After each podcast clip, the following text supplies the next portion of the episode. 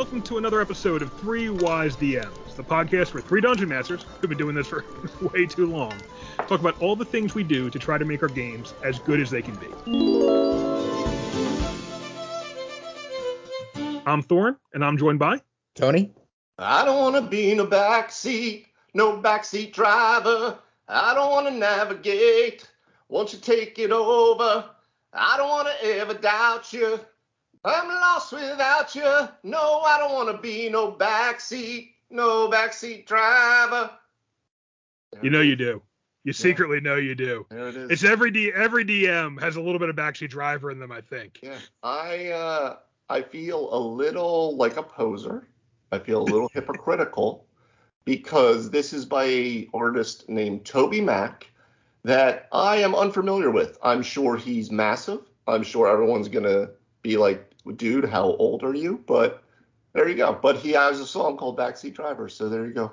That is a, that's a great fit, and that of course is Mm. Dave, our rock and roll DM, singing singing you into this episode with a song about exactly what we're talking about this week, which is DM backseat drivers.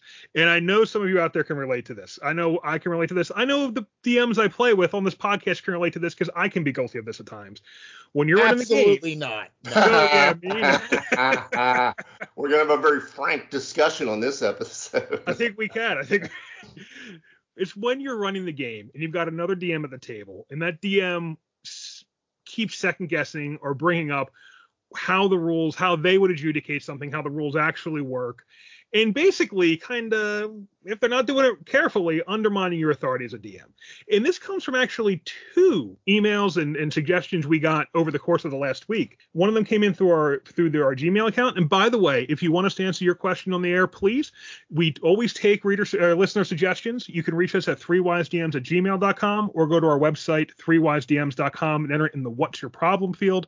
Or you can reach out for us on Facebook, Twitter, and Instagram. We're active on all those social platforms. We're constantly looking for how we can help our listeners be better DMs. So if you have your own question you want to have answered, please send it to us there. So our first, the first outreach we had on this topic this week comes from a uh, entry on our website's What's Your Problem field. The subject is backseat DMing and metagame knowledge. Message starts, greeting wise ones. yes. Yes. We, we The are more likely. has been paid. Ah, there we go. Ah, feels good. Feels good. Give we that are more likely to answer questions that say wise ones. Um, that goes right to the top of the pile. Uh, That's right. That's right. Just just just poke the ego. So the question is, I'm a rather new DM and took over from my group's original DM, who historically has been a forever DM. I am finding that as we play, either people return to our original DM for adjudication, so the DM is still in the group, adjudication of rules and questions, or that the original DM will try, quote, um, actually, end quote, my adjudications. Is the best way to handle this to ask the group to be more respectful of my role? I would hate to have to follow some of the online advice and just find a new group. Is this a salvageable situation? So that's one of the questions we had. And then we have a second question here from another from another listener. Again, came in just a couple days later. This second listener is Kyle, and Kyle, basically, Kyle has also been part of a long-running group. The everyone in the group is related by blood or by marriage. He has a homebrew campaign they encouraged him to start, but once he started it, my ultimate issue, says Kyle, comes from one of the, my players who is also a DM. Being new, I'm more than happy with constructive criticism, but the level of complaining that I get from this particular person is reaching pretty pe- petty levels. Granted, I understand some frustration. The campaign started off a little bit slow. Uh, they were thrust into a narrative. Uh, so basically, Kyle's trading off slow narrative for a quick leveling up and substantial loot to begin the game. So they kind of rushed into level five. But this other DM keeps complaining about the pacing or any other small thing he disagrees with in my approach to DMing. And that happens when Kyle asks this DM for feedback.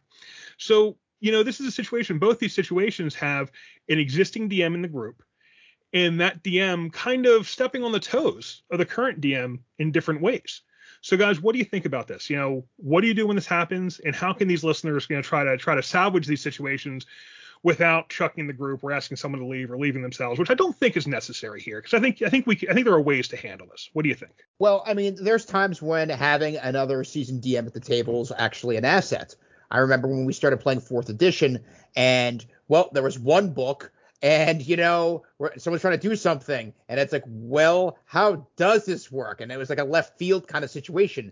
So you you have two options: turn to the other DM or start rooting through that book. Now, of course, all this great stuff wasn't really super online at the time, not to really sound like we're fossils, but the important part is it's handy. You're not searching for answers, you're not going through Sage Advice. You can defer to someone. And I appreciate if this person who is a DM is trying to do something specific to their character or in their actions that really does work a certain sort of in a, a certain way. And this other DM is like, nah, no, it does not. I do appreciate that. However, you don't want this person in the same breath to become a food critic where they come into your game and they've got their notepad and they're like, well, the service was a little lackluster. That last encounter was a little bland. Don't you think? Three trolls, pretty unimaginative. And that treasure, a plus two sword, no effects. Oh, I'm falling asleep. You know, I have to give this this this uh, session a 71. I'm sorry, and I'm gonna post that on Yelp. Man, Tony, you were just you you really have these characters down in your head. We have the food critic backseat DM. We have the divorce divorce lawyer divorce rules attorney. yeah, absolutely. Oh, That's... Oh no, I have like a ninth degree black belt in getting you know players complaining. Believe me, so anything I put the two of you guys through is like probably a 148th of what I've experienced in my life. I've been in many of those games, and and I I, I will second that. I will definitely second that.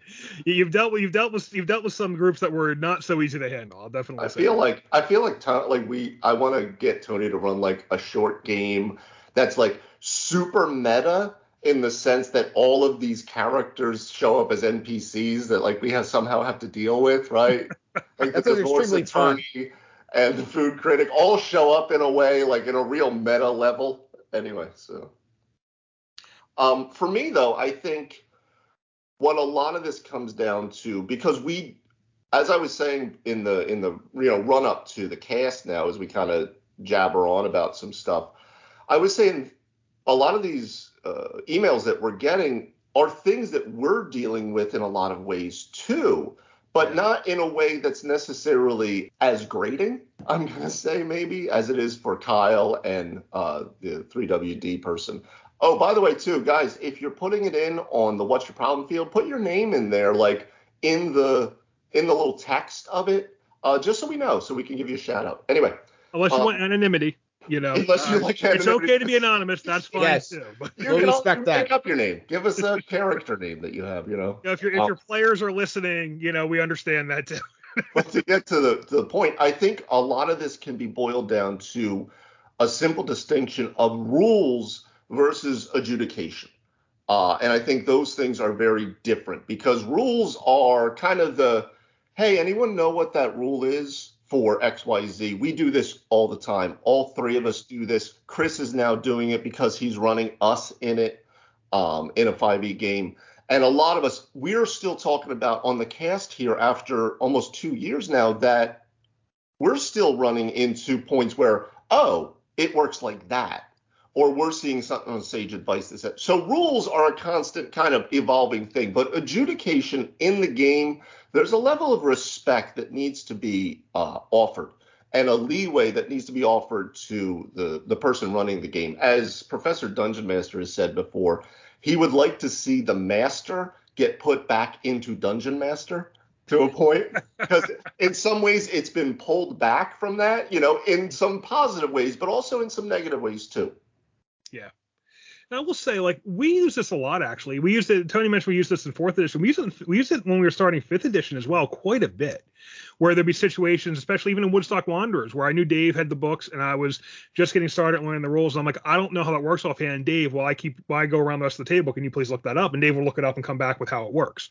And that's okay. Like that's that's that's very that's kind of that's helpful you know yeah. and just like the rules lawyer can be helpful versus being you know the divorce lawyer kind of rules lawyer. The backseat dm can be helpful in some ways but it's a matter of respect you know? And there's a couple you know and there's a couple ways this comes out. I remember when we first started doing curse of strahd because that was the first time i was really playing in someone else's game in fifth edition so i felt like i was the only dm who had run it and Dave actually had to set me straight once or twice because I was starting to get, get a little too aggressive with it. Well, that's not really how that works. you think, you think, you know, trying to be helpful. Uh, also, sometimes, as Tony said, trying to make sure that my character worked the way I had intended him to work. Um, and, And, it was Warren, it- I, I will say real quick, just to, I'm going to butt in because that's how it's going to go tonight. But there you go. Uh, no, but real quick, because I am, I'm glad that you actually said that and you, you were aware of that because that was a great example of how this should kind of run. Is that that exactly is kind of what was happening? And I said, you know, what I said during the game, I said, you know, well, this is how I'm going to run this thing. I believe you said, I believe you, I believe you said, can I be the DM?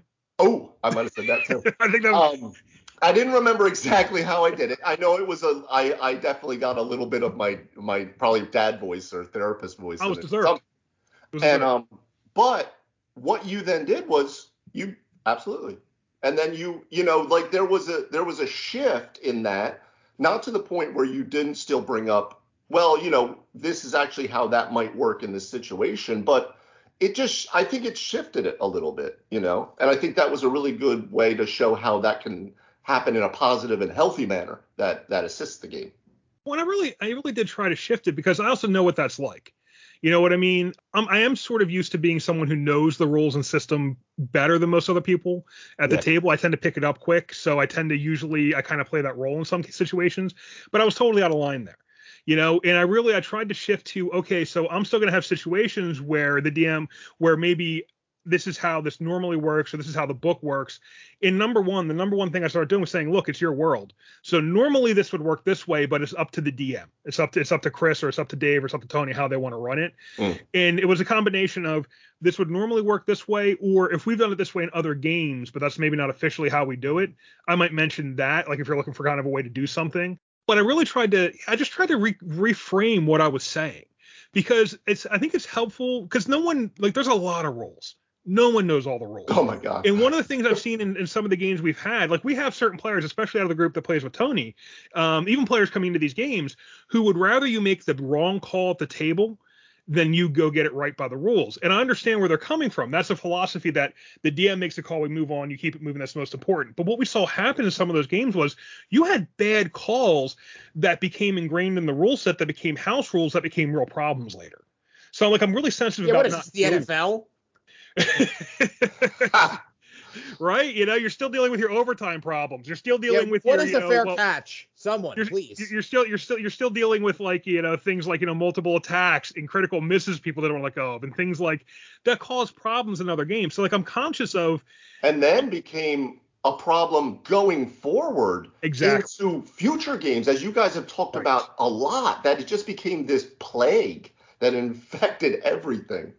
And in some ways, it became the house system, you know, which was fine. It was fun. People liked it. But we had times when it got out of control, where like the, a, a bad call got really kind of, eh, yes, say a bad call, but a call that made sense at the time when it was made, but wasn't by the rules. And it became something where the players get used to playing it that way that led to problems later on when you unlock new powers or you have new Yeah. builds or people start trying to abuse it in something. So like I'm really conscious of trying to kind of at least understand what my my my my approach is you need to understand the rule before you house rule. That's my personal rule. Like I won't house rule something until I've played with the way the rule is supposed to be. And then later on, if I don't like how that works in a house rule, like to be honest with you, I am probably going to wind up house ruling um probably going to wind up house ruling item uh the the the the uh item attunement limit Oh. because of the way I'm handling treasure. Like I'm looking at that, I'm like, oh, I haven't asked everyone how that's working for them to cut down to three because we haven't really played with it in Woodstock Wanderers. But I'm giving treasure out as rewards, and it's not a reward if you now have to replace something else you're using.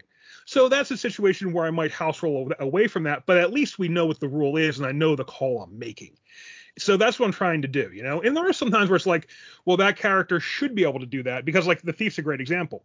The thief should be able to hide almost all the time because they do intend the thief to get backstabbed pretty much every turn. That's what the thief does instead of getting multiple attacks.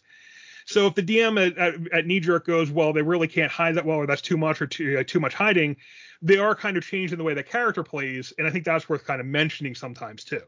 You know, just you know, just be careful because that character's supposed to do that, and That's if you house roll this away, then that character's not going to work the way it's supposed to, and it could kind of come out being underpowered. I actually That's- had that down as a note here. That was a great point. Is that if these things are stopping a person from doing what the character is built to do, that they read through and decided to take these abilities to do these things, Well, that's a little bit different. That's where, well, hey, it says this, and unless there's a good reason, you know, we need to talk about that. For the same reason, going back to uh, our previous discussions on uh, your save or suck issues, right? With like Yeah. things like banishment.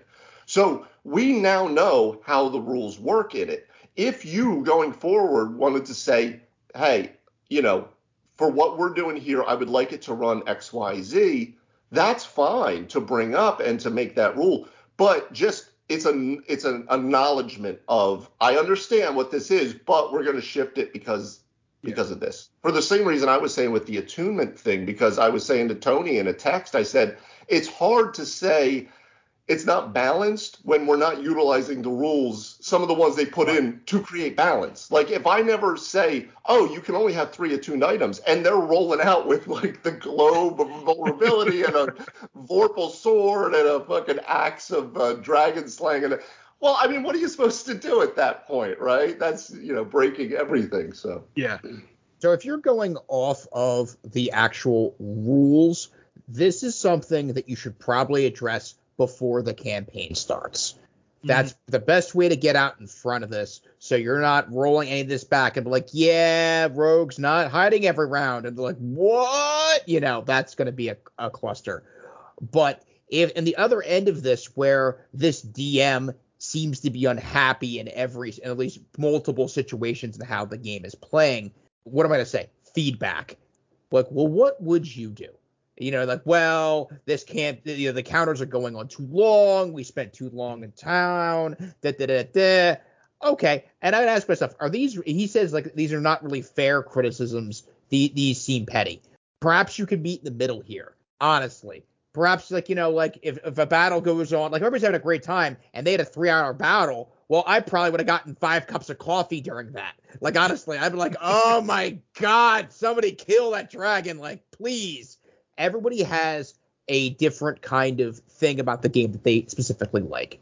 Whether they want to problem solve, whether they want to battle, whether they want to role play, whether they want to push the story, and maybe that on that ca- the DM honestly is looking for a different angle that they're getting less of, and perhaps you know like a, you guys could work it out in that respect. But if it's really everything, then that guy needs to have a tall glass to shut the hell up. Yeah, and the email that came in about that, the the, the one from Kyle, uh, goes on. And I didn't really get into it because it's a bit of a long email, but he goes on to basically say what comes out later on is there's three games going in the group. They have other people who want to DM, and this DM admitted to him, well, we don't want us to start DMing until one of these campaigns wraps up. And this DM runs one of the other games, so there's maybe a little bit of conflict of interest there too, or maybe a call that DM feels like you know Kyle's game is the one that he wants to get rid of, and that's why he's so unhappy with it. Mm. I would say at that point, I you know you're doing what you're doing, and I would keep doing what I was doing. I probably I probably wouldn't necessarily give up on it that way. But there's definitely things this guy talks about that he could work on in terms of like you know he mentions that his account his his um he mentions that that his campaign was off to a slow start. Players aren't responding to it. You know, even though this DM might have it in for the campaign, this other DM, I think some of that stuff's legit criticism, right? If the campaign is off to a slow start and players are bored, well, yeah. And he also mentions though COVID like has interrupted the campaign, so you know they've only been able to do five sessions in a year when they would plan would have done that in like a couple months otherwise. So those things all make a difference too. But the feedback is it's not moving fast enough. Try to make it move faster. Actually, it's going on in Woodstock Wanderers right now. We recently had a conversation about we gotten into uh, a lot of long encounters recently, and players really want things to pick up. So I was going to pick it up anyway, but that's the kind of feedback you get sometimes. And you know, you got to resp- you got to be responsive to that. You have what you want to do in the game, but that doesn't mean you have to do it where it's one encounter per session. You know, you don't need to make it that slow. You got to find the happy middle there. With that said, too, I think a, a great, I think you said it in the beginning, Thorn. A lot of this boils down to respect and, um, and the wanting to control situations. You know, and when you run games a lot, that's kind of that comes with it. You're some of the skill set is being able to control a situation because you're having to run that whole table. Leadership But- skills to some extent. Leadership, yeah, absolutely. Management Managerial skills, skills, right? Like we Yeah. talked about some of the soft skills of that. But if you're an active DM and you have somebody who's new to running a, a long form game, even one shot, whatever it is, they're new to running. You know, they've run a couple things, they have a couple things under their belt, and now they're finally, you have talked them into running something. And then the, the minute they do it, you tell them everything they're doing wrong. Why exactly am I going to continue doing this? Right? Because now I'm just failing at this. And a great example, I think, is the session zero we had for Tomb of Annihilation that Chris is running. Now, yeah. Chris has run some games before. He's been running a lot in the Marvel system. He ran some stuff in Pathfinder. but this is going to be the first real big long thing he's done, long form uh, campaign because it, it's a book too, so it's it's Tomb. And yeah. he started out that session saying, now, I know I have the three wise DMs at the table, and he wasn't saying it in like the way I say it, where it's like these quotes, because like tongue firmly in fucking cheek, right? Like we talk about. Mm. But it was a level of him acknowledging that, like, I think for the way I was hearing it, acknowledging, all right, this is a little nerve wracking for me, because I got three guys that I respect very much in terms of how they run games. Um, so please be gentle and for me, that's exactly how I'm coming to every game is I want to give you some leeway, let you do some things. If I can assist with that or I have some feedback, awesome. But at least give them a chance out of the gate to to play a little bit, to yeah. figure to get their legs under them before you tell them they suck at walking, right? Yeah, and to be fair, Luke has absolutely as much experience as I do. So, you know, well, he's not one of the three wise DMs. You know, he he could be a substitute. So, oh yeah, I was we've talked about having him on the show well, before, even. Right? Yeah.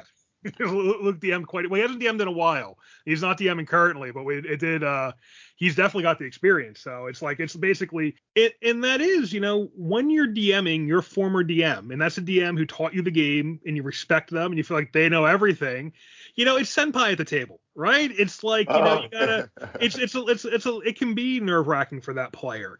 And you do have to give them, it's not just, it's, it's, leeway is a good word for it, but I feel like it's even more than that. It's their game, right? You got to back yeah. off and let them run their game.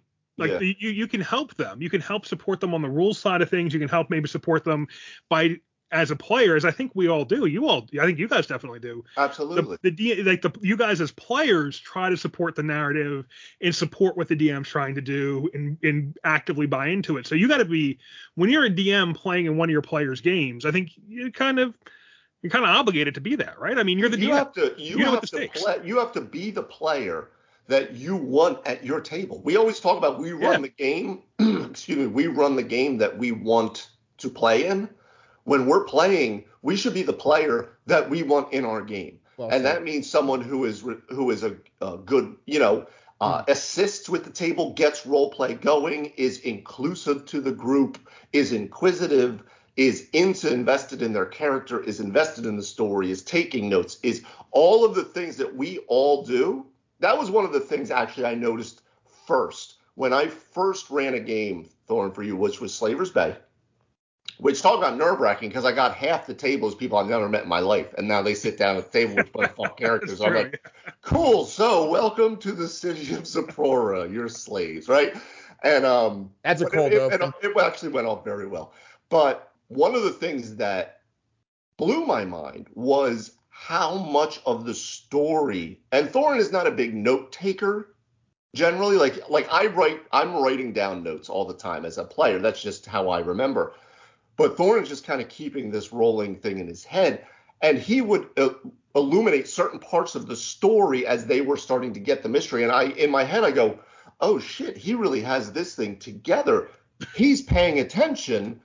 That really feels good." While I'm running the game, because whether or not he's enjoying himself, he's at least giving it a fucking try. Or doing. I was, I was enjoying myself. Too. You were enjoying. No, I knew you were. Yeah. I knew you were. But you know, the point was is that even if you weren't, you were at least fucking like giving it the college try, you know? You were at least trying to be a good player, right? Well, yeah, and I think you need to, you know, you need to engage in every game that way. I, I definitely think. Here's the other thing too. You know, if you're a play, if you're a DM who has a player DMing your game, and I think this came up in both Slaver's Bay and and, and Ravenloft and playing with Tony in Storm King's Thunder, letting them DM their way, even though you think you know it better, you shouldn't actually you shouldn't think you know it better, but even though you you know you're more experienced and have a better handle on the rules, letting them DM your way will teach you new things about DMing. Like we talk about this all the time. That playing new systems teaches you new stuff about DMing. So does playing in other DMs games. Oh Even God, that DM yeah. is inexperienced because, you know, there's that Zen saying. I believe it's Zen. Dave, Dave will correct me if I'm wrong. Woo, do it. Zen. It- you know, in the beginner's mind, there's many paths. In the master's mind, there's there's there's few. Yeah. You know, in the beginner's mind, there's a lot of things you can do. As a master, you've shut down most of those paths that don't work for you, so you only have a couple ways you're going to execute this thing.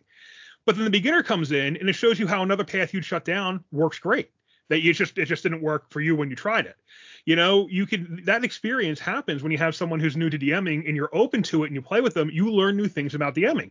And you guys, we all DM very different games, and I think we all learn from each other in those games. Do you want do you want the Bruce Lee version of that saying? Sure, yeah. What is the official? Is it about Bru- water? No, well, that's the official one, but Bruce's version of it, because he was a kung fu guy, right? Yeah. Was when I began the art, a punch was so much more than a punch. No, a punch was a punch and a kick was a kick. When I learned the art, a punch was so much more than a punch and a kick so much more than a kick. When I mastered the art, a punch was just a punch and a kick was just a kick. Yeah.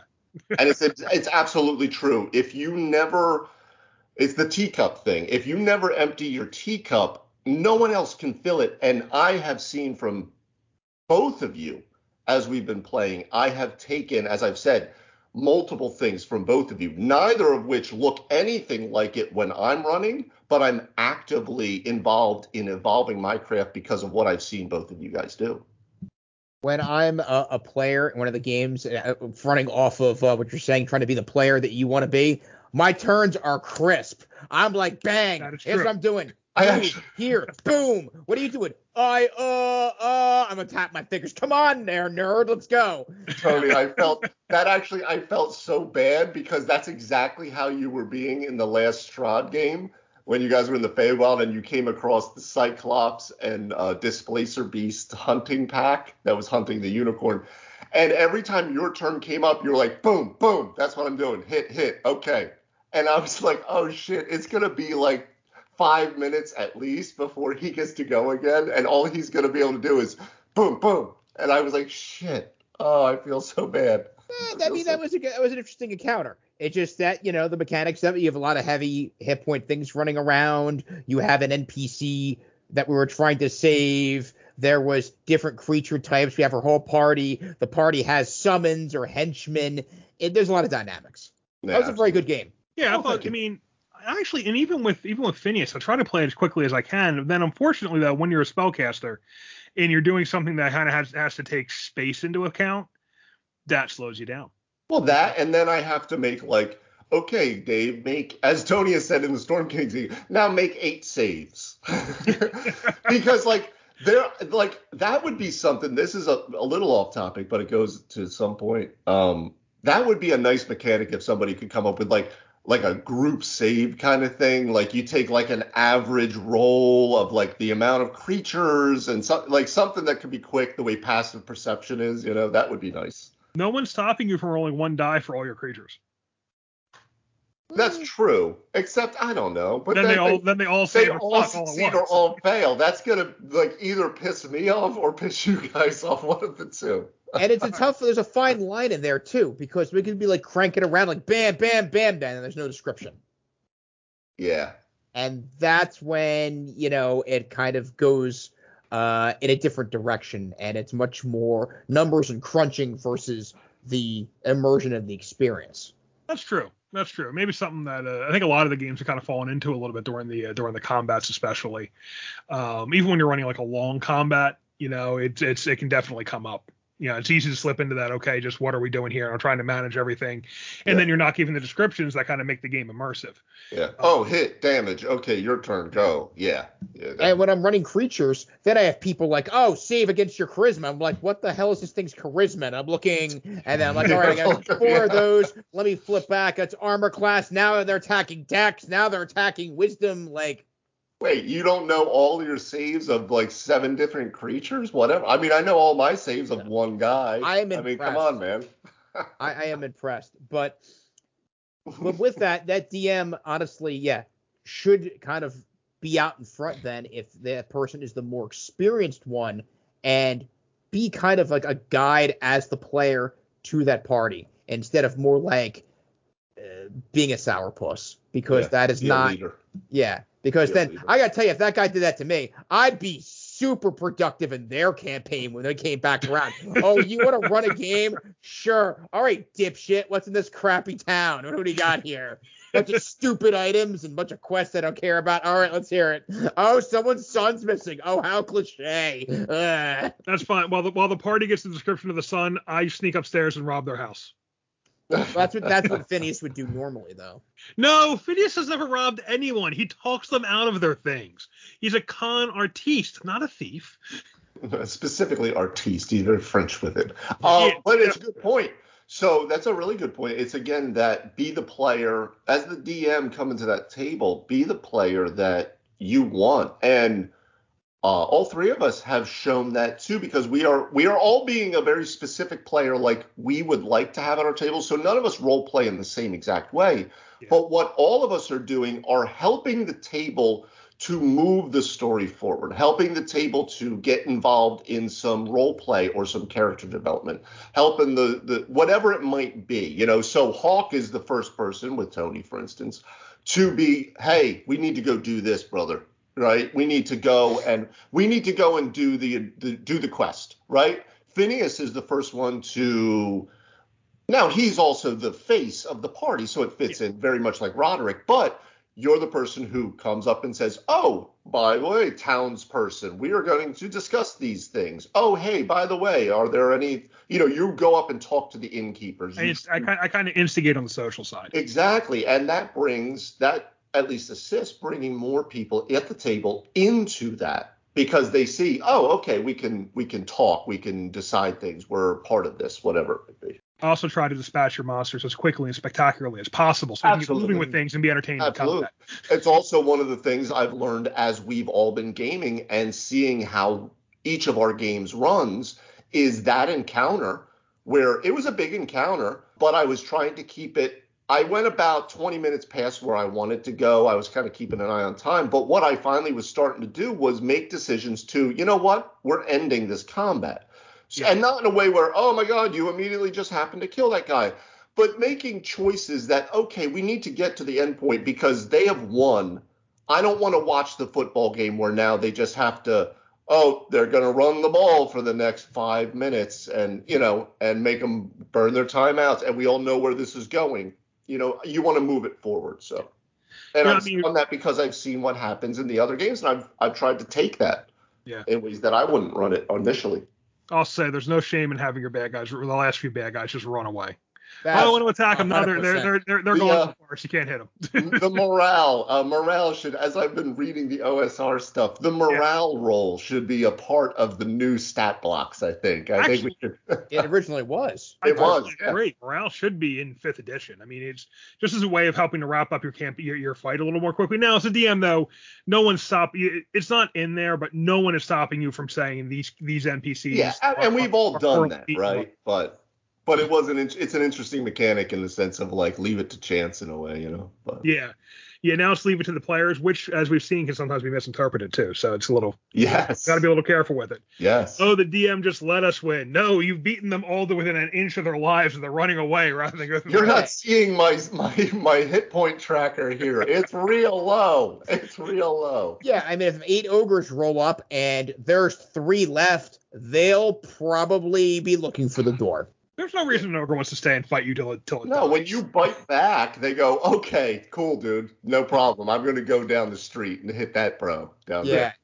No, that's So- why morale was a great actual tool because like it showed like if a creature had a 19 morale in the earlier editions, that thing was literally fanatical. That Yeah. thing would fight you to the death. It absolutely did not care like a golem would fight you to the death because it's you know it's a machine. It's a construct. That's what it's built Yeah. to do. But Yeah. other things, not so much. They want to live. So, you know, we talked a lot about kind of how we like to see it played, how we try to handle it when we're backseat DMing ourselves. you know, it's trying trying to backseat DM in a positive way. But if you're this DM, if you're one of these DMs who are having a problem with backseat DMing, how would you approach it? Like, how would you try to handle this? Well, you know, I, I would throw out there.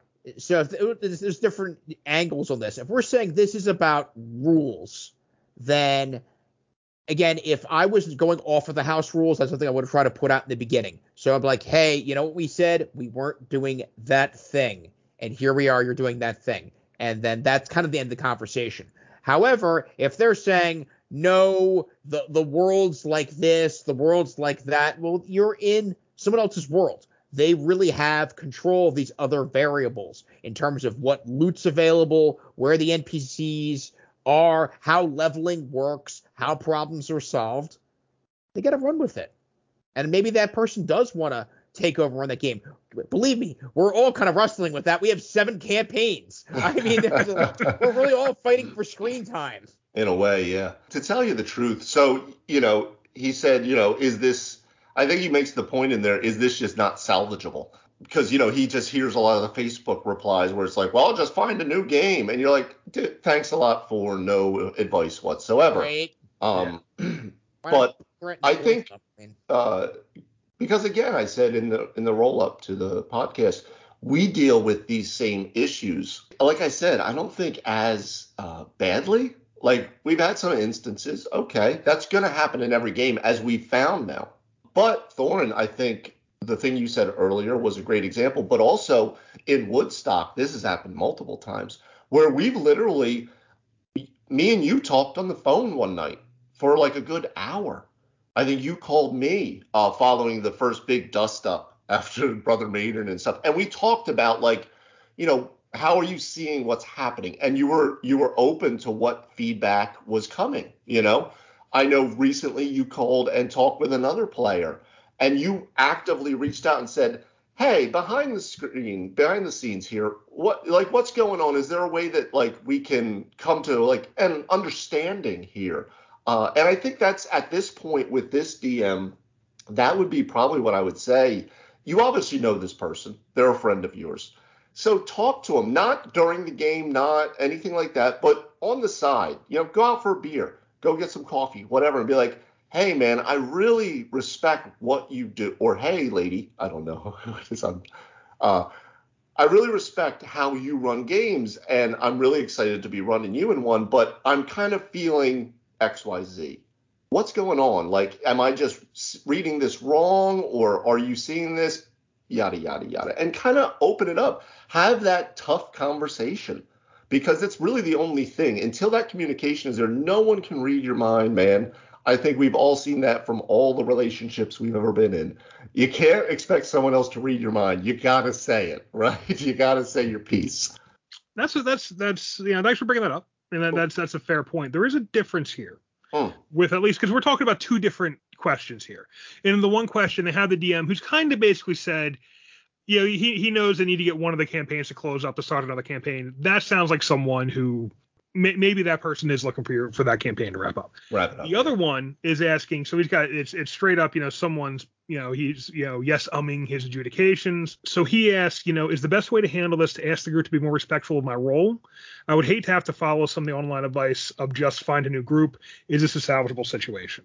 And I think that's interesting. He says, is the best way to handle this to ask the group to be more respectful of my role? Because there's two things going on here. The one, clearly, there's some things where maybe he doesn't know all the rules exactly, or at least there's some things where, where they would like to see things on a different way. That may just be a matter of rules knowledge, in which case it's kind of easy, just like me and Dave had the conversation. You know, like just yeah. Dave just yeah, pointed out, hey, quit being a dick. you know, yeah, you know, and, and I and I and I modulated. I'm like, all right, so I'm trying to be helpful. You know, I'm not trying to step on his toes, and I certainly I want to run play this character. I certainly don't want to DM another game. I was already DMing one. I was here specifically to be a PC. so I need you know? to play someone for God's sakes. So, so, yeah, exactly. So that was, you know, that was kind of a straight up, okay, so yeah, I'm just gonna kind of back off a bit, and yeah, it's his game, and I'll just kind of, you know, try to help where I can. And that was easy because I did respect Dave, and it wasn't a matter. Dave never had to. That might sound like he's asking me more respectful of, my, of his role, but what he's really asking me is just, hey, you're a little out of line. You know, I hmm. did I, I did respect Dave as the DM. If you need to ask the group to be more respectful of your role, you know that does say a lot more, doesn't it?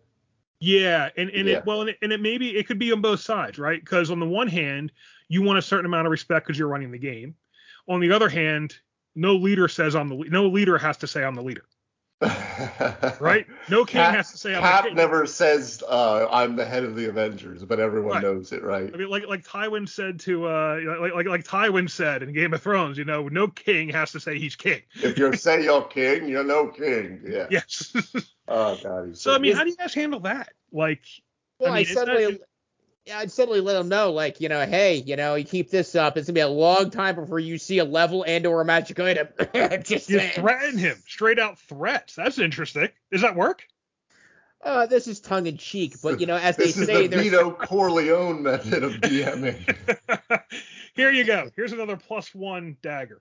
Yeah, here you go. That dragon had a hoard of plus one daggers. It was really mysterious. Like forget the the the sword, the throne of swords. Yeah, this was. He was a great like- collector of copper of copper coins and plus one daggers. This is Enjoy your yeah. This Yeah, is that just how to make Johnny Fontane an NPC. I don't get him his movie part.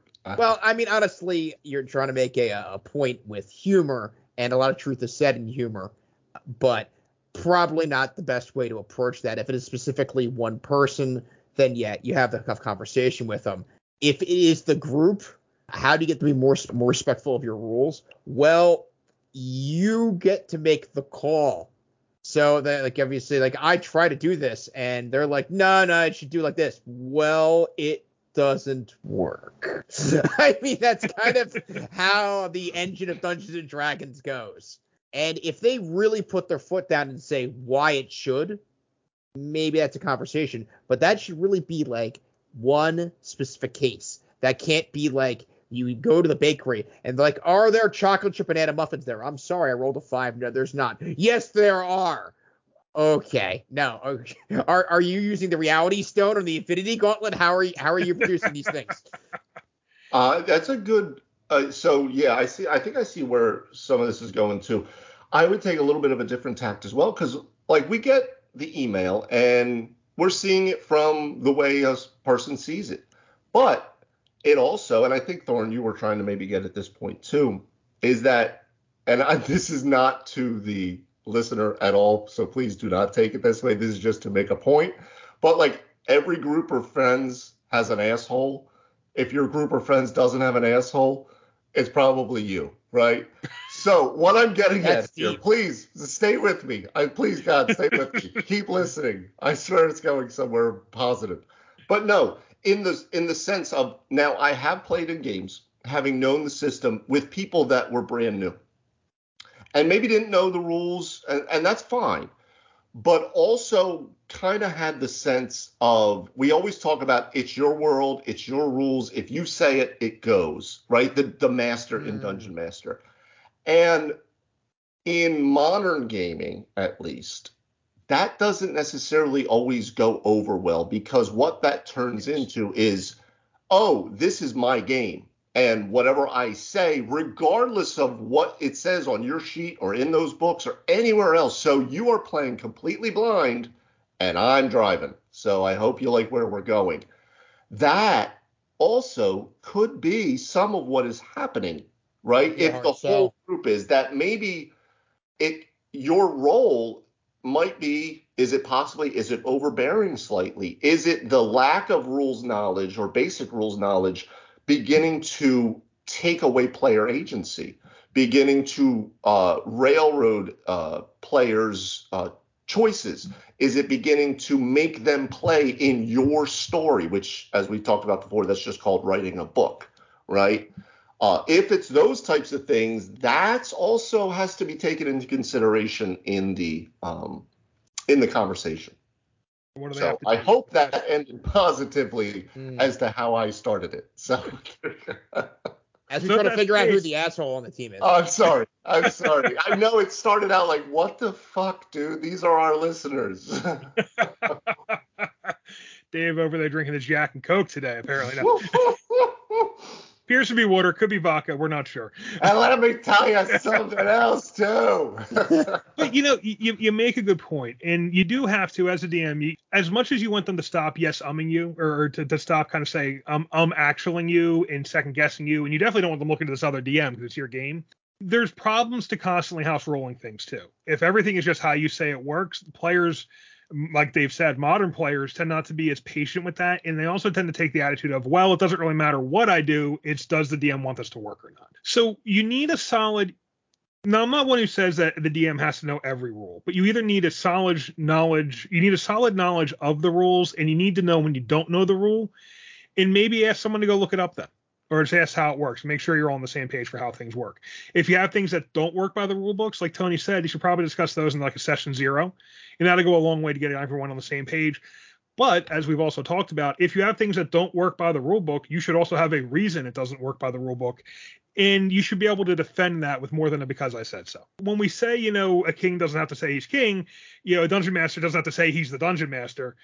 Part of that is that you make wise decisions.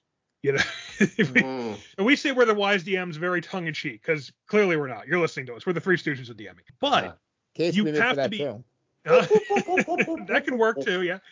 Well, Thor, didn't you say that you used to put out the little sign that says uh, they, and you stopped doing that because you were like, yeah, I don't think I need to do that anymore. I had a DMing license I would hang up on the outside of my screen that explained I'm the DM and what I say goes. It was done like a diploma. It actually was signed. It was dated. Like it was. Oh Christ. What I say goes. And there's something to be said for that when it comes to the world and how the world works because you people the, the NPCs make the decisions I say they do because they're my NPCs. That's my those are my characters. But when it comes to things like you know is this correct by the rules? And if it's not by the rules in the book, well, I'm doing it this way, and I can tell you why I want to do it this way. You need to be able to defend those decisions, and you need to at least, you know, they need to believe you're that you are wise enough to adjudicate the game. Um, so the fact that you made an adjudication isn't always enough. You kind of have to make adjudications that the people playing with you can go with that they feel like oh that's, that's a good call that's fair you know and if and if they don't feel it's fair you should be able to say why you went that way you know just like any other just like a judge has to justify the judgments you got to justify the adjudications you make and if the party if the if the group starts feeling like you can't do that well then they're going to start looking at other dms like save me from this guy which is might be what's going on here not what you want mm. the important thing here is consistency if hmm. you are going to throw something out there and that's how we did it, then that's how we're doing it, unless we agree at a certain point that we're not. And there is no shame as a DM saying you don't know something. Someone is going to play a class or a subclass or a path that you're not an expert on. 100%. And I don't, I wouldn't want to advise any new DMs who's holding that DMG for the first time. Like they need to know that, like they're going to be giving a speech in front of 500 people. Good God, I none of us still know it. Jesus How many Christ. times per game do you have to go? That does what? your spell, your ability, it does what? It's right here. I look yeah, it up. There, oh, it does. A lot of okay. classes and there's a lot of races and there's a lot of items. And if you know all of them, then awesome then you know your head must weigh like 72 pounds. That's fantastic. there is no shame in saying, yeah, I got to look that up or I don't know it. I mean, I, that's why I have all these apps on my phone. Every monster, every spell, every item, it's right there. And there's still stuff you're probably gonna have to throw into Google to get a straight answer on. So yeah, if you throw it, you got to make an adjudication. Just make sure it tracks. I probably Google a half dozen things per game. Honestly, I mean, we're playing on the Roll 20, so I'm on the laptop already. Oh, all day. While the players are going around their turn, I'll be throwing in five e such and such, and getting just getting you trying to yeah, find the when does get I'm literally expertise. I'm literally still looking up certain spells that I cast frequently, just making sure exactly distances and diameters and blah blah blah and all of that. And mm-hmm. Tony made a good point as well. Consistency. That's a consistency. Consistency is a good one. Yes. No, that was the point. Thank you. That was what was. So yeah, the consistency of your world. So as Thorin said, like if you're going to say no to something that is even especially if it's specifically in the rules and you're saying nope, you absolutely have that right. But as Thorin said, you have to have some consistent logical reason why that is, and that has to track the whole time. You can't then change it when the the troll comes around the corner and all of a sudden they can do these things. Um, your decisions can't seem arbitrary. Yeah. Your decisions absolutely. seem arbitrary, your players will feel abused. There has now, to be consistent logic. There is, as I said in the beginning, you got your rules versus adjudication. Adjudication is that you're in the moment, you make a call, and you run with it. You always can revisit that call, and we oftentimes do. We'll even, I say it in mid game, you know what, we're going to roll with that, but we're going to come back to that later because yeah. it feels weird. I remember Thorn, you did this the one fight because Sir Morton was dropping a shield, picking it up, and you went, you know what, we're playing this out. Cool, we're doing it, but I'm going to come back to that. And you went back to the rules, and you're like, oh yeah, no, it didn't make sense because it's absolutely one, it doesn't make sense, and two, it's not in the rules. So you said, you know what, going forward, this is the This is the further adjudication. This is the clarification of my adjudication. uh, but yeah, but make it so it's fair.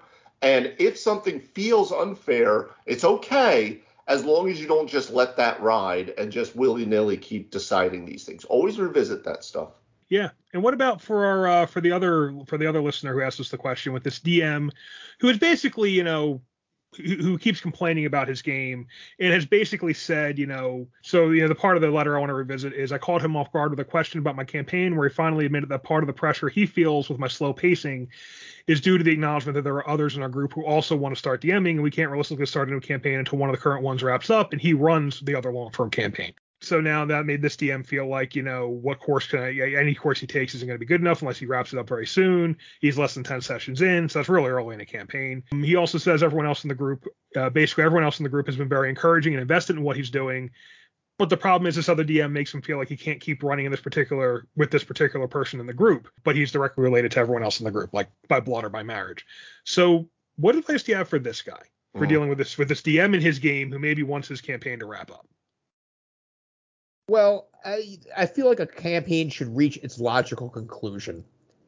I think it would be even if you're 10, 11 sessions in, it's really super anticlimactic and rather honestly not fair to the players who took the time, made the investment, made camp characters. Yeah. 10, 10 games is actually a lot. I mean, you know, even a short game goes on what, three hours? So they've played this for what, 30 hours? Mm. I mean, like, hey, yeah. Yeah, so it's probably more like. We said 40. less than ten games, but still, I mean, okay, there's several sessions in. People are invested. They're probably played a, a, a forty something hours into this campaign, which is like the length of an actual video game. And they're like, yeah, well, we're just gonna cut it right here. You guys uh, are on hiatus, and we're gonna revisit this like probably never. All right, great. Thanks, thanks for thanks for playing in my world. Yep. That's weak. Now, if the other DM is worth his salt or their salt, then th- they should encourage them to, you know, maybe get a part where they, they're the reach the end uh, stopping point. But it also doesn't feel like everybody's on board for that. Tony, you know what that makes me think of? The first thing is uh, the Ralph Bakshi Lord of the Rings that came out back in like the 70s, right? Oh my um, gosh. Because they horrible. only took it up to the point where Frodo leaves the fellowship and like so, you know sails away with Sam. And then that was the end of the first movie. But the problem was is that Bakshi didn't go back either budget wise or whatever to finish it. So it literally is like that, right? Like you've invested yeah. all this time and now you're just like, okay, yeah, so anyway, let's go back to this other game. There's a se- there is a separate Lord of the Rings movie, or the separate Return of the King movie exactly. that kind of wraps it up, but I don't think it's by the same people. It's not. It's completely yeah. different animation and, and, everything. And the the Ringwraith's voice is possibly one of the worst voice acting I've ever heard, and that says something. Yeah, but there's something to be said about some of the aspects of that film were just like just gold. But yeah, some of it was absolutely awful, but some of it was just gold. Well, but, I mean, um, a kung fu movie is, is, fantastic, even if it's godforsakenly horrible in the same breath. I mean, but but that is an excellent point, Tone. Is that because right in the in the listener's uh, statement, um, they say the rest of the table seems to be enjoying this, at least their yes. read of it. So it's this one person. Well, you know what?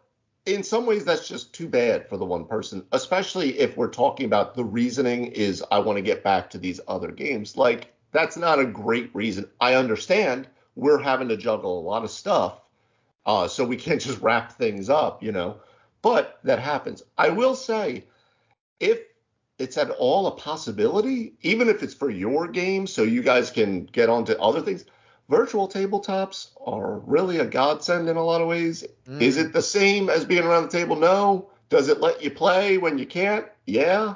Let's so, get more gaming in. There's, there's yeah, less, like there, we would not be gaming after. the level that we're gaming if we had to be meeting all the time, no especially way. during COVID times. We just wouldn't have been. So I would say maybe investigate it a little bit. Who knows? Roll twenty. That's what we use most of the time. Yeah. Some yeah, of the good ones out there too. But there's the I mean, even just you know, uh, some people are doing completely theater mind. You can get on Zoom and just run it like a Discord server. But regardless, so I would try to look into that a little bit. Um, and then, as Tony has said too, I didn't quite understand his slow pacing comment because one, it sounded like he he rocket shipped them up to level five. So I don't know what your issue with pacing. If you want to get this campaign uh, further along, is if this dude's strapped on the milestone rocket boosters and you're at level five in like a couple sessions, Did right? you get your hot dog? Well, Yeah, like so my thought is like, dude, you're level five now. Like that's awesome. Can we now let the story play out? You know? I don't It- know. Am I reading it wrong or it That's a, that's an interesting point. it sounds like what he did is he took his first few camp. It sounds like this is my interpretation of what was written Yeah. here. Um, but he says the pacing at the first at the first start of my campaign was written to be a bit slow, with them being thrust into the narrative after slowly learning about certain world systems. The trade-off of speed of leveling and that they got a lot of loot. They got they got to level five quickly and they got ten thousand gold pieces plus a magic item to start the game. But it sounds like he took several sessions to kind of introduce how his world works, maybe without much action. That's what I Oh, take they away. got to five, they got gold, they got loot, and now let's really start the story kind of way. Yeah, Yeah. May, it sounds like maybe his first few sessions, maybe not just one, but his first few sessions Now, have been um yeah, so basically he goes on to say even with all this, however, because of our force and frequency of play because of COVID, it made what should have been four sessions feel like we spent a year in a like jungle. yeah. so it sounds like maybe they're not playing frequently, and we've talked about this. When you're not playing frequently, you kind of got to make the sessions move. that was my second that was going to be my second point which is tony's excellent excellent uh understanding from our last two years of gaming is if your frequency of play is monthly that session you got to move something forward you Yeah. have to move forward because that stuff while it doesn't seem like it because you're in that world all the time in your head your players are not and it's going to feel like you've been in one section of Chult for literally it's it was winter and now it's July and you're having hot dogs and you're still in the same fucking area. So, yeah, Yeah. if your frequency of play, which again, where virtual tabletops can come into play, it might allow a little more frequency of play to let you open up if you're really a big narrative, story driven DM, you want that big world feel. That's all awesome if your table can take it, but that can really bog down some of that that immersion because it just feels so ploddingly slow. So that is absolutely something that I was thinking of greatly uh, with these coming sessions with the Strahd group is literally each session I'm thinking like I'm trying to get as much moving forward as possible without sacrificing some of the, you know, allowance for everybody to do what they want to do because I've, you know, what you've said is absolutely true in that way. About Sorry. being slow.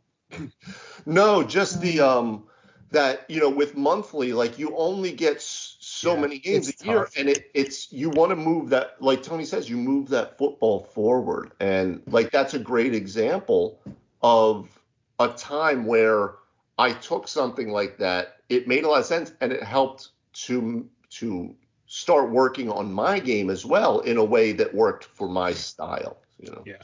Anyway I, will say it's definitely yeah, and I've seen in some of these kind of dungeon crawly type games, it's like like with the dragon. It's really easy to be like, okay, so we're gonna do three sessions in and out. Even three sessions are gonna be three months. But okay, you know, get there, fight the dragon, get the loot out, Santa Claus. Yeah, you know, that's kind of I think that was. was, th- was so we spent a session getting there. We fought the dragon. We were in there. We and got to the lich. We had a session fighting the lich. So it was four. And then more. Santa. you spent at least two to three sessions getting there. yeah Then you then you fought the dragon. Then you went in and had the corpse flower fight, which was one night. Tough. Then you did the rest of the layer and got to the lich at the I guess at the end maybe. Yeah. Yeah, because And we then you had- started that fight out and then we Honestly- finished it the following session. We we've been in that jungle for six for six months. Yeah. And that's what happens when you're playing monthly. It's too easy to be to find yourself in one dungeon for six months, or in just one adventure for six months. That's Yeah. the problem. Because it's just you think it's going to be quick, and then the players get into it, and things happen, and things go this way and that way, and it just winds up taking a lot longer than you expected. And it's hard because you want to, and this goes right to that point of like your frequency of play. Definitely. So there might be some, there's something to be said for what this other DM might, the feedback is. Uh, while it might be coming from a place of like, really, dude? Um, at the mm-hmm. same point, there's something to be said because it can drag on to a point, and you don't want to sacrifice the story and the No. agency, but at the same point, you need to get those things moving forward because I'm not going to see you for another four or five weeks, you know? So, Yeah. Yeah. I think you need at least three things to happen per game. right. It kind of yeah. at least at least and three some something encounter level things. forward in the story too, right? It it Yeah. fosters the next point, you know. Like for instance, this past game when you guys got to the summer court city of the Feywild, I kind of wanted it to actually end slightly ahead of something to set up the next point of it, but that's fine. You know, it still was the story at least is like okay, this next po- this next point, you know, this next part of it kind of thing. Yeah. Yeah, because I do I do kind of I get what you're saying there. Yeah. But here I do want to give I do want to give Kyle my two cents on this. Yes. Um, everything that's been said so far has is true, right? You know, you've got to make sure you're doing your best to DM. You've got to make sure you're moving things along. Like I just said, I have twice now in my campaign been shocked to realize things I thought were going to be quick dungeon crawls were like six fucking months. I mean, it's literally like you start playing the Gilligan's Island theme song. Three hour tour, three hour, you know, it's it wasn't a three hour tour. We've been here. You know, we're now stuck on this island and we can't leave, and people are getting bored with it. So you got to be conscious of that. At the same time, I'll tell you, there's one rule I live by in my life, and it's this: never let one asshole decide what you're going to do.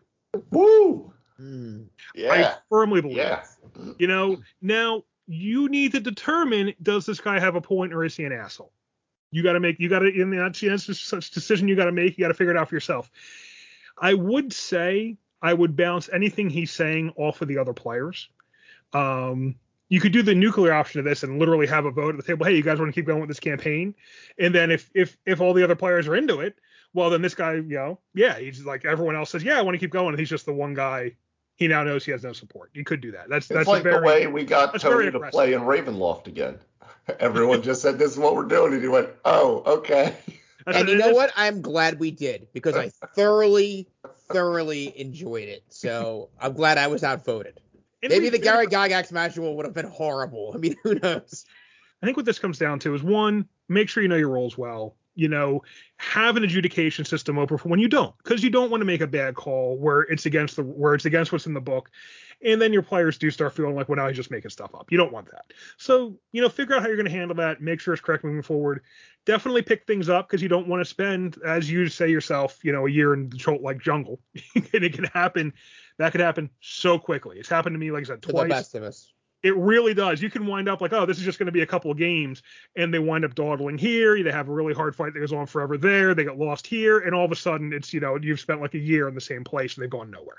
So you want to you want to be careful with that. When it comes to the player, you know, I just take this dude's words with a grain of salt.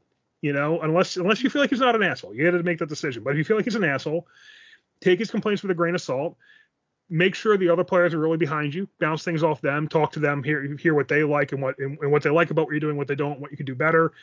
Because you can basically make sure the rest of the players are having a good time, and then this guy's not such a big deal, right? He's complaining, but who cares? So I just try to keep that in mind. You know, make sure you read on this guy is right, and make sure you read on the rest of the group is right, and take some feedback from them. Make some changes. But you know, you're running your campaign. Tony's totally right. These players have put like 40 hours into it. They're going to want to stick. They're not going to want to quit. You know, they're going to want to find out what happens. So finish it off. Go through it. Play it. Do your thing. But just, you know, there's just kind of that the social skill side of thing that is sometimes the trickiest to deal with when you're a dungeon master.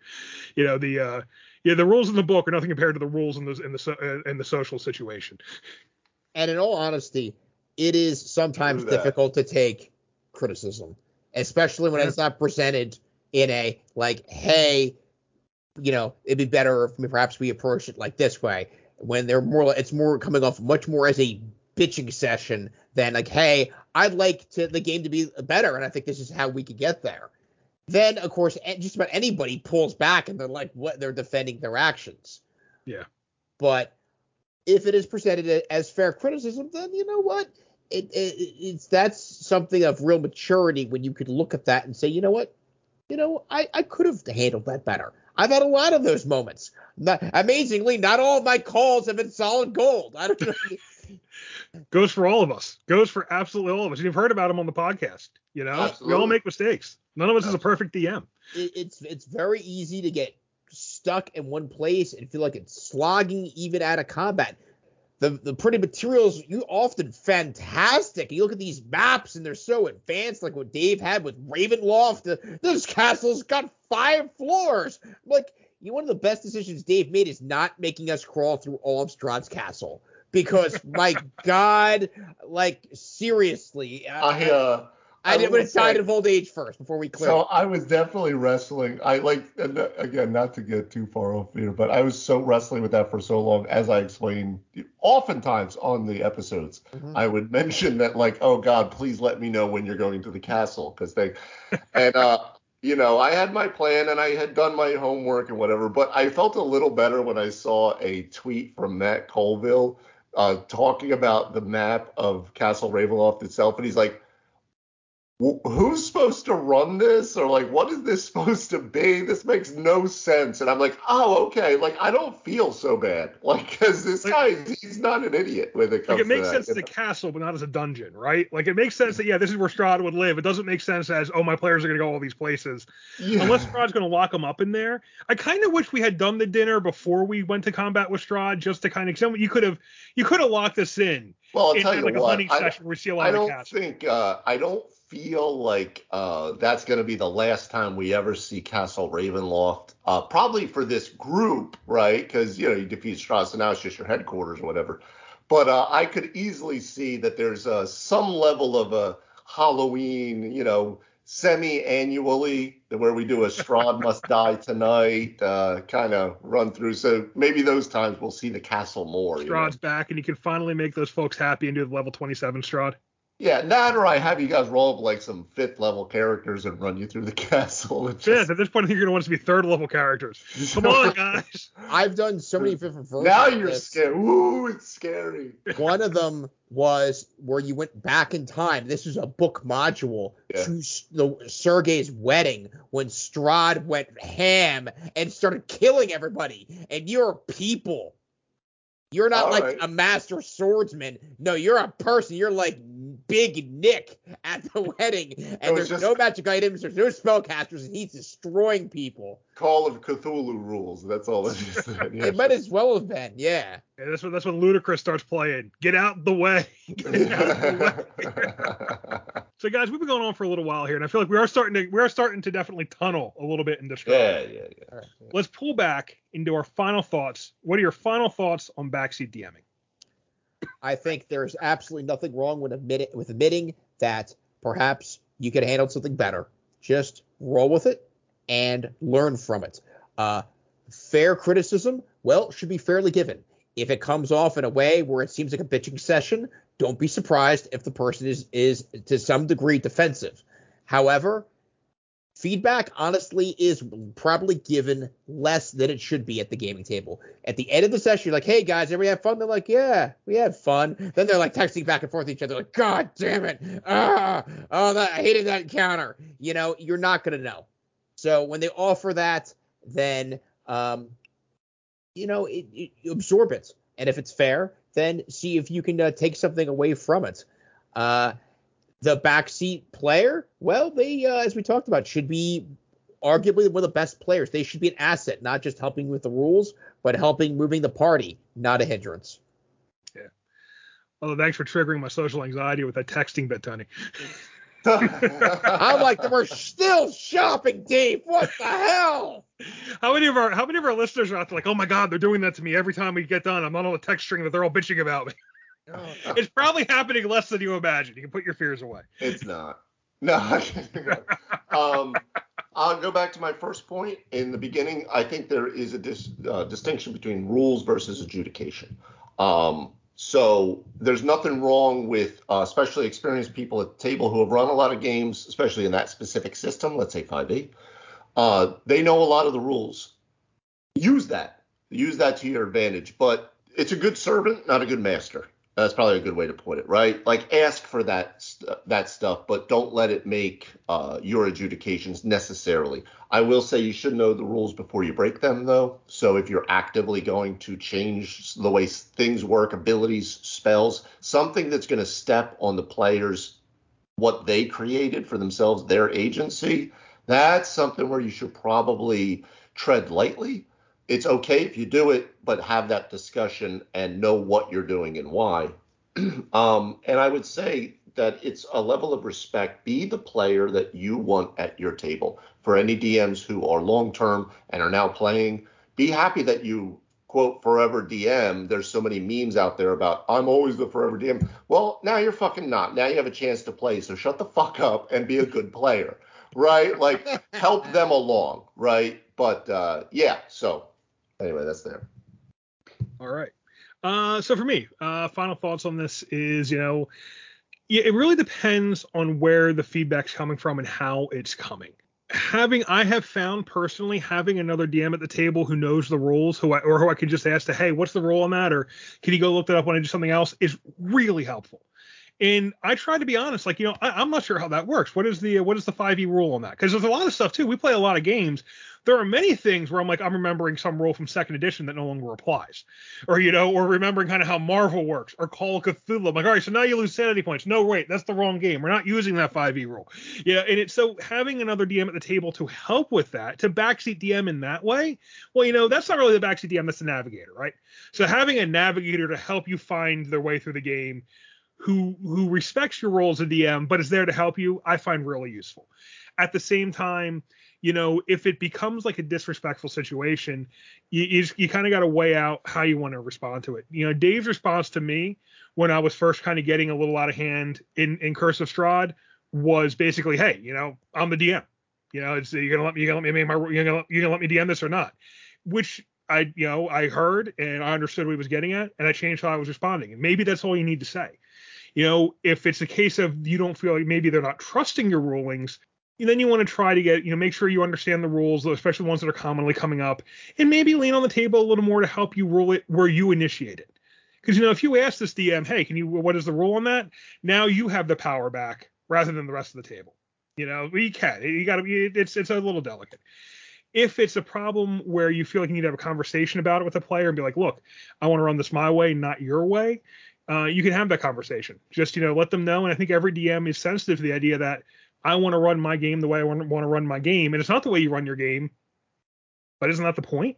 That's we're all different yeah. games, you know. Good, good point. Good point. The point is, we all run the games different ways. So do be self a little bit self-critical. You know, examine yourself as a DM and what they're saying, and feel like, okay, so are they reacting this way because I don't know the rules well enough, or is it because they just don't trust me enough? And in, in that case, you know, it's kind of a combination of taking a little more control of how that's happening and also just being a little more polished in your roles and calls and making, as we talked about, wise decisions.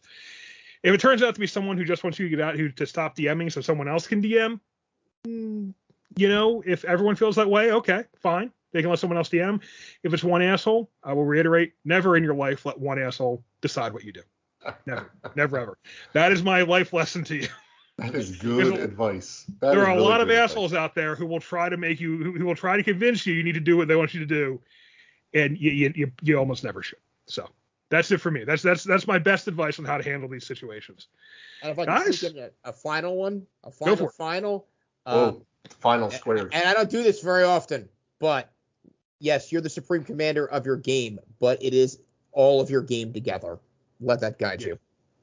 Yeah, I mean it's a cooperative game.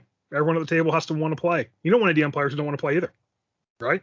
Yeah. They got to keep everyone in. Well, guys, I think it was a that was a lot of fun talking about that. It was uh you know c- complicated issue, especially for new DMs. Mm, absolutely. Yeah. Absolutely. Even season ones. Yeah, yeah, absolutely.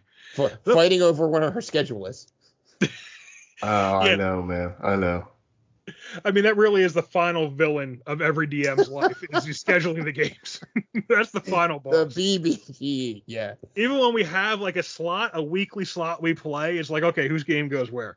And then you wind up DMing your game on three weeks notice, and you're like, oh, that's great. And then you realize, hold on, that's a lot faster than I was. I'm, used to four week schedule now. I'm off schedule. Takes me a week to decompress from the last session. All right, guys, I had a lot of fun talking talking about this with you, and for everyone listening at home, we hope you had a lot of fun listening to this episode. We hope it helps you, and if you have any like like we were saying coming into this, if you have any questions you'd like to hear us cover, or you just want to hear us talk more about even you know backseat DMing, please send us your questions. Send them to our email, threewisedms at gmail.com. Go to our website, use the What's Your Problem field. That's on threewisedms.com. Talk to us on Facebook, Twitter, Instagram. We're active in all those places. So if you like what you're hearing, please give us a five star rating on your podcast platform of choice. Tell your friends, uh, share the episodes. We really appreciate that. All that helps us grow. We've been growing really quick, and that's because of because of you, because of our listeners. Thank you very much for listening. That's it for this week. We'll see you next time. Three Wise DMs.